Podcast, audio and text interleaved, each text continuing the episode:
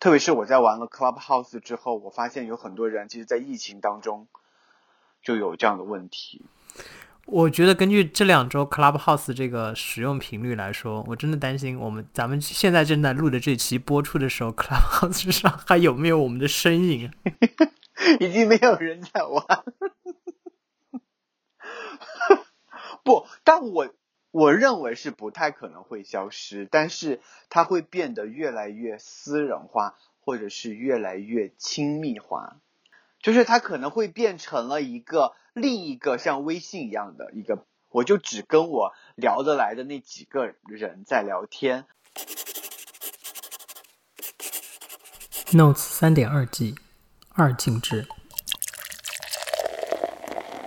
Hello，各位听众，这里是 Notes 三点二季的新节目，然后这一季是 Notes 和凯的居酒屋的联合节目。我是 Notes 的 Will。哎，大家好，我是凯的居酒屋的凯。我们今天要聊什么来着？我看一眼，我看一眼台本。今天要聊的是疫情下被封锁的自由。现在是东京的。第二次的紧急宣言解除后的，正好赶上赏樱嘛，樱花季是不是？樱花季，然后现在新闻里都在播说，然后新樱花季现在感染人数又有点呃，就是有点上上升的苗头，对。因为已经经历了这个疫情很长一段时间，你你会担心说，还是有点不敢，或者是之类的吗？其实我已经不担心哎，我真的不担心。你会摘口罩吗？我在人非常少，就是没有人的情况下，我可能会摘。嗯，那你会觉得要戴口罩这件事情很不自由吗？可能我真的习惯了。刚开始的时候，我会觉得好奇怪，为什么要戴口罩，会影响到我的。穿着打扮，穿着打扮，对，就我会觉得我今天这个造型，我觉得可能我整个脸会很好看。可是为什么我要戴个口罩把我的脸给挡住？就是要有一个揭，你要有个揭面的过程，然后给人家一个惊喜吗？对，就觉得说今天我这个造型这么好看，然后浪费，或者对，或者说我觉得我瘦了，然后就是第一个，第二个是我会觉得，嗯，戴口罩这件事情。会让我觉得我在呼吸上，我会觉得从最开始的不不是很适应，到后面慢慢的适应。举个例子，就是我的健身房跑步机上跑步的时候还要戴口罩，然后从最开始的时候特别不是很适应，因为那个呼吸很急促嘛，在跑步的时候，然后到后来现在基本上就习惯了。所以你们现在，你们现在是真的要戴着口罩跑步的？就是我的啊，不是吗？你们？你们不是吗？健身房里我们压我们压根不开，所以不存在这个困扰。嗯，所以我觉得我已经适应了吧。就是你会觉得这次这个疫情这么漫长，这么一个，因为虽然我觉得上次 SARS 也蛮严重的，但是没有到现在这个规模，这个这么严重，也是我们这一代人可能在百年之内经历的第一次大事件。你会觉得这个疫情对大家这种限制是一样的吗？它对有一些人的限制，可能是行动上的，就是你真正意义上的，就是你就你不能去哪。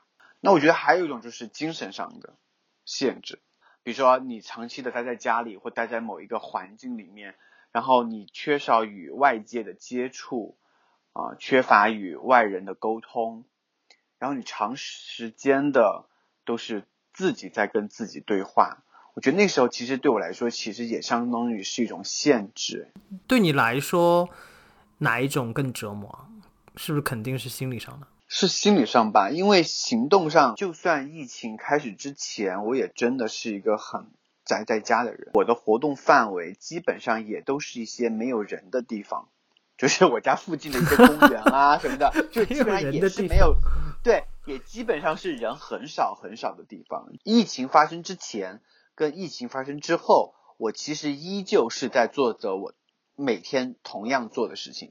更对于我而言，更多的就是精神上的，因为它让我真的没有办法去跟更多的朋友去见面吃饭，或者是回到国内哈跟家人见面。像我还算是一个比较恋家的人。所以我在某一个时间段，我如果见不到我的家人的话，我其实会有一点点的担忧。其实我每次就是在疫情很严重的那段时间，我经常看到大家在网上发表一些 评论，说啊被困在家里面了，怎么样了？大家的情绪都有很大的问题。我其实有一点 get 不到那个点，我就觉得好像虽然那段时间我们学校也停了，大部分时间都待在家里面，但是我好像觉得我并没有出现。就是抑郁呀，或情绪不够好啊，感觉被憋在家里面，被困在家里面这样的情绪，我好像没有哎。是不是因为你心里比较，你比较有精神生活的自由，所以你不会很担心，就是这种物理的限制造成的影响？可能因为我从小就是都是处于一个在外求学的一个状态，然后我长时间都是自己跟自己在相处。我就觉得好像跟我原来的生活是差不多的，没有多大的变化。而但是在疫情那段时间，我的确做了很多事情，我可以跟大家分享。我有坚持学英语，我有参加一个英语学习班，还有那个学习 APP。然后我在那个 App 上面，我就坚持打卡，坚持到了我打了一年的卡，我最后拿到了那个奖学金的返现。我坚持了一周。我把钱搭进去了，我好像跟你参与的是同一个。对，第二个是我坚持培养了阅读的习惯，我有参加一个朋友的阅读习惯呃培养群，我坚持三个月完成打卡任务，我最后得到了奖励。第三件事情，听播客，就是我听播客就是从去年那个时候开始的，就是去年疫情很严重的时候的二月份开始，然后我的小宇宙的。听的时间就是在那个时候就达到了几百个小时，四百多个小时。第四件事情就是去运动减肥，所以，哎，你最后那件事情怎么这么轻轻就带过？我觉得听众可能想听到你减了多少吧。就是突然决定要减肥嘛，嗯，其实最开始我减肥是疫情发生前的那一年。二零二零年的跨年，我就回国跨年，然后回来之后没有多久，疫疫情就爆发了嘛。爆发之后，然后整个健身房就关掉了，学校健身房关掉，然后日本整个社会的所有的这些营业的呃设施全都关闭。到了六月份，大概日本的，然后那个时候我就决定说，嗯，不行，我感觉我不能再在家里这样继续的，就是 长胖下去。就一直到现在，然后我大概瘦了十五公斤，嗯，然后从原来的一个呃微胖的男生变成现在算是肌肉男吧，但是不是很大的大大嗯大肌肉男，但是就是现在身材应该是 fit。要不要我在我的推文里给你放张照片？大家可以去关注我的 Instagram，对，我的 Instagram 真的很裸露，就是都是裸。都是裸上半身居多了，对。所以刚刚我讲的那四件事情当中，其实大家总结下来，其实都是偏精神类的，对吧？健身还是很物理的，好吗？哦，但是我的就是说，除了健身之外嘛，但是另外的几件事情还是呃精神上的这种陪伴，还是占了很大一部分的。哎，那你会觉得你去做这几件事情的出发点和你的身份有关系吗？因为比如说像健身，其实虽然大家有时候会意识到说，我我可能需要锻炼一下，我可能需要，但是它可能也会跟 LGBTQ 群体的内卷行为有关。嗯，我不能说没有，但是我会觉得说它占的比例不是很大，因为包括我从一开始要去减肥，那时候我跟我的前任还没有分手，然后那个时候我说我去健身减肥。我都会跟他讲说，我说我去减肥健身都不是为了你，是我是想要去看一看我有没有可能瘦得下来，或者说我想去看一看瘦下来的之后的我是什么样子的。不是因为因为因为对我来说就是会有一种小小的遗憾感，就是类似于你现在就你自己自我感觉会更更更开心，但是他可能不在，所以我不知道你会不会那个。哎，可是会哦，可是我真的，他跟我分手之后，我真的有很感谢我当初减肥，真的不是为了他，嗯，因为我说如果我是为了他而去减肥，然后最后他还跟我提分手了，你想我有多难受吗？你正在收听的是《Notes》第三点二季二进制。本季由 Notes 和凯的居酒屋联合出品，节目均可在苹果播客、小宇宙订阅收听。Notes 还可以在网易云音乐、荔枝 FM 订阅收听。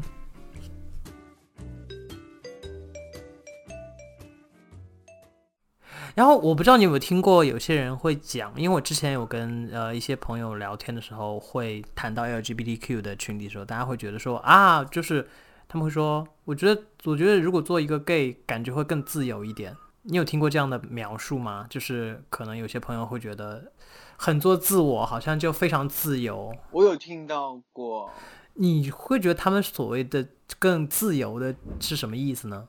我听到的自由多半是来自于一些直男直女朋友们的评价，因为他们会觉得说，哎，你们作为彩虹的一员，你们不会结婚，所以你们没有小孩的压力，呃，怎么讲，就是养家糊口的压力，一个人吃饱，对吧？全家不饿。其实我想说，其实我也不一定是自由的啊，就是可能表面上可能对，的确可能进入了婚姻的。直男直女朋友们可能会有很多，呃，被小孩所困住，对吧？还有就是双方家庭的确会有，但是可能我们对自由的这种理解是不一样的。虽然我没有结婚，虽然我没有小孩，但是可能我还有别的事情，比如我还有父母养老的问题啊。但相对你会觉得你比他们是的确自由一点吗？还是其实也不会这么觉得？我会觉得可能如果抛开父母对我。这件事情认同之外的话，我会觉得可能我是比他们是要压力小一点。那你自己理解的自由的状态是什么样一种状态呢？就会让你觉得啊，我我觉得我很自由，很好，很舒服。我觉得就是做自己吧。嗯，我觉得做自己不一定说我一定要表现出我特别 gay、特别娘炮。或者是特别彩虹群体的那一面，我觉得，我觉得大家对那个东西有一点刻板印象，对吧？嗯，大家可能一提到 gay 就觉得啊，肯定是娘娘腔啊，肯定是大提到大游行上看到的那种感觉，是吧？呃，对对，但我会觉得说，我想要，只是说我希望，我无论是在精神状态上，还是。在我的物理生活当中，我都希望我是一个自由自在的人。我做很多事情，我不需要去跟别人去解释，我不希望去跟别人解释，说我作为彩虹的一员，或者是因为我自己的身份，我不能去跟别人去解释，或者是我采取隐瞒的态度去生活，我觉得那不符合我的个性。但，我但我本人只是讲我自己啊。我知道有些朋友因为各种各样的原因，他们可能会选择隐瞒。嗯，但是这个任何人，我指的是跟我的生活会有交集的人。嗯，不是不是全世界的人。呃，那肯定我没有。对我希望是跟我生活会有交集的人。我希望我在跟他们打交道的过程当中，不会因为我自己的身份而有太多的担忧。因为我觉得很多事情，我一旦顾虑到很多东西的时候，我就会想太多。那我一我一旦想太多的话，那我在那个当下，我所做出的事情，我所做出的行为，或者我讲出的话，就肯定就是不自在的。你这么说完之后，我觉得我自己特别不自由诶，因为我就是一个容易想太多的人。我觉得是因为我个性的原因。嗯，但想太多的确是是一种 不自由的表现。对，我觉得是。它会困扰到你的生活。我是觉得我有点太太经常了。你觉得这是来自于一种不自信吗？或者是不安全感？对，我觉得有关系。你说的不自信有关系。因为我一般只有在我不确定的情况下，我特别容易想太多。有，所以我觉得有时候可能，当你听到有一些别人说 LGBTQ 的群体非常的自由的时候，就是因为他们会觉得他们很骄傲，他们。不会去刻意要隐瞒或隐藏什么，所以那个状态就是一个自信的状态，所以是一个自由的状态，可能是这样。我觉得是假象哎，是可能是假象了，因为我觉得他们没有深入了解之前，他们看到的都是表象的一些内容就会这么觉得。因为我看到很多很多朋友，他可能他可能在朋友圈里，或者是他在微博上，或者是他在 ins 上面。他所呈现的那一面都是非常的非常彩虹的一面，但但是可能你却不知道，可能他的朋友圈这条他已经是封过组的。就在我而言，我觉得这就叫不自由，因为你并没有完全的去做你自己嘛，你还是会选择迫不得已的去，因为自己的身份问题而去选择一些折中的方法，对吧？你会选择逃避，或者是你选择去分组。我真的是尽最大可能性的让我自己去舒服一点，怎么办呢？我的朋友圈我就不分组，所有人是吗？对，包括我发我的那些跟 LGBT 相关的啊，跟彩虹相关的，或者是我发我自己的照片，有时候你会看到是裸上体的，对吧？啊，就我裸上半身的照片，我我真的我都不会去。哎，有有，等一下，有上体这个说法吗？上半身，OK，我就我会就我会去，呃呃，发一些就是。我生活当中的所有，包括我的一些有时候发朋友圈的文案什么的，而且我先提前声明，我的微信是我的，我只有一个号。但但我觉得这可能跟我们上一集聊到的时候，你说你的整个环境，其实大家对你相对是比较友好的，我觉得是也是有关系的，就是 会觉得会给你营造一个更安全的一个环境，让你觉得我可以去自由的去去去表达自己。一个是我觉得一个是这个问题，第二个问题是可能我现在也的确是为了这个事情，我也付出了一些努力，就是我来日本了，就是我就是我逃就我脱我逃离了我原来的那个工作环境。是你如果想要得到你想要的东西，那你肯定要付出努力嘛，你肯定要去。想办法的去争取一些，让自己尽量，呃，生活在你想要的生活，就相当于我们在为自己的生活去创造更多的条件嘛。有点励志呢。嗯，对呀，所以我就觉得，OK，现在我就在过我自己想要的生活，这是我自己选择的，所以我就不怕啦。我觉得反正我也不在你们的饭碗里吃饭，我也不在你们的工作单位里上班，你能拿我怎样呢？我就是裸我上半身了。你如果不喜欢，你可以屏蔽我。你不用看我的朋友圈，I don't care。那你觉得还有没有太挣脱，或者说可能觉得自己没有办法挣脱那样的环境的人来说，他们用什么样的方式去获得自由会可行一点呢？在你看来，我觉得就不用一定要发自己吧，或者如果你真的很想去去去展现自己的另外一面的话，就弄个小号吧。所以就是在限定领域的自由也是一种自由，你是这么觉得的吗？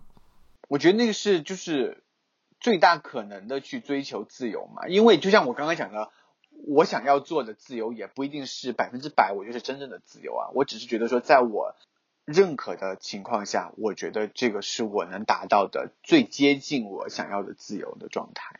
比如说，自由是百分之百。那我觉得现在的我的状态是我能达到百分之七十或百分之六十，我就觉得我已经很满足了。我是一个特别容易满足的人，所以你为什么说刚刚问我我在疫情期间怎么感觉我的状态还挺健康的？就是因为我是一个特别容易满足的人。我要我要想好好向你学习，我觉得特别不健康。所以我有的时候，比如说我今天跟朋友吃一顿饭，我今天吃到了一个很好吃的饭，我都觉得哇好开心，然后赶快拍照发朋友圈，我觉得哇。今天好满足哦，就我觉得你这样好好，就让想到我之前的一些朋友，就是我觉得他们，就他们说你都不享受美食这件事情嘛。我说好像是没有特别的感觉，然后他说你生生活失去了好多乐趣哦。我其实那时候不太理解这句话的意思，我后来发现就是，虽然每个人感受生活的细节的部分不一样，但是的确有些东西是很简单能够获取的。可能只是我我我之前的状态是属于我我一般会去获取的是没有那么容易就能得到的东西，所以我的快乐如果一定要跟别人比的话，好像是会不太容易一些，我就没有那么满足，没有那么日常的欢欢欢乐。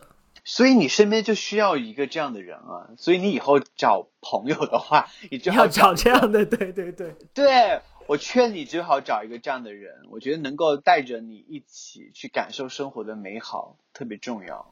呃，我前任是这样的呀，但是他会诟病我，就是觉得我我不这样，他觉得我好扫兴哦。然后我说你开心就好了呀，我看着反正也开心啊。嗯。然后我们今天聊这个话题，其实因为我们是从疫情开始聊起的嘛，在这个疫情刚发刚什么？我怎么今天怎么这么烫嘴？在这个疫情刚开始之前的时候，你会有担忧吗？你就会不会担心说这个未知的这个疾病来这么快，来势汹汹，你不知道它之后会怎么样？说实话，疫情之初我真的没有这样的担忧，诶，我就觉得这个事情可能很快就会结束，就直到后来慢慢的这件事情在国内爆发，然后日本爆发。让全球都在爆发，我才知道哇，这件事情是很严重的一件事情。然后奥运会被取消，对，奥运会被取消，然后什么后面又是就持续了那么久那么久。当然，嗯，就像你刚刚问我说这件事情有没有习以为常，我就会觉得是的，我有一点习以为常，因为它真的太长了。你你会担心一些必须人多的那种场合或者是活动？就是在短时间内，就是可能在两三年内都没有办法举行，有点可惜嘛。因为你刚刚说完那个之后，我第一我脑中第一反应竟然是，那什么时候还可以再去看花火大会呢？还好我还去看过几次，所以我觉得你就算没遗憾也没比还 OK。哎，我也看过了，我们俩这样好吗？真的是。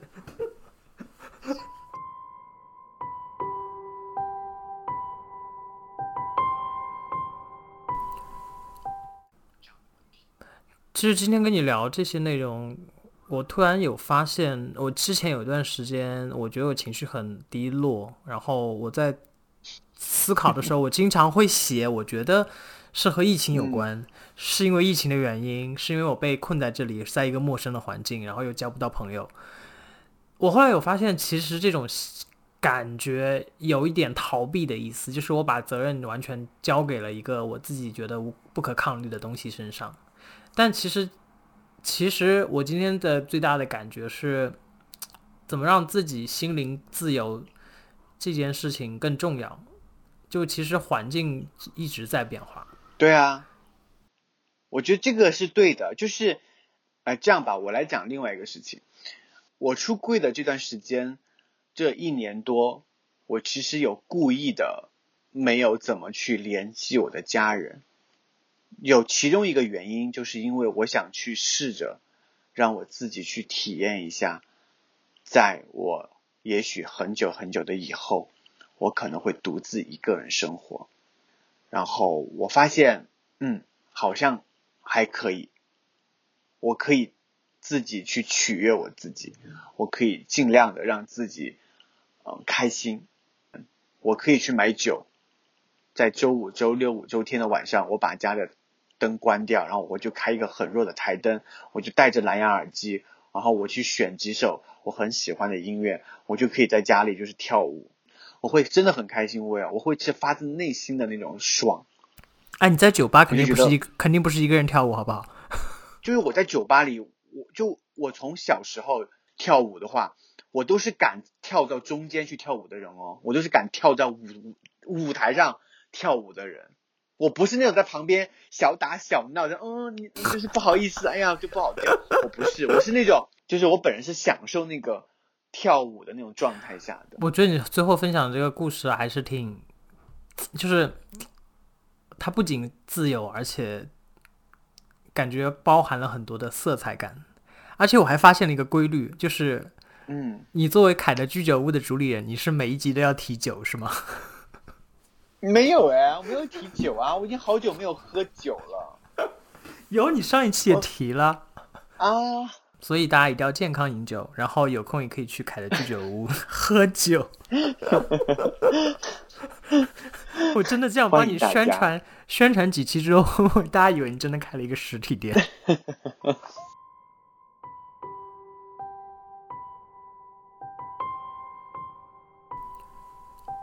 感谢收听本期节目，这里是 Notes 第三点二季二进制。本季由 Notes 和凯的居酒屋联合出品，节目均可在苹果播客、小宇宙订阅收听。Notes 还可以在网易云音乐、荔枝 FM 订阅收听。Notes 每周三更新，我们下周见。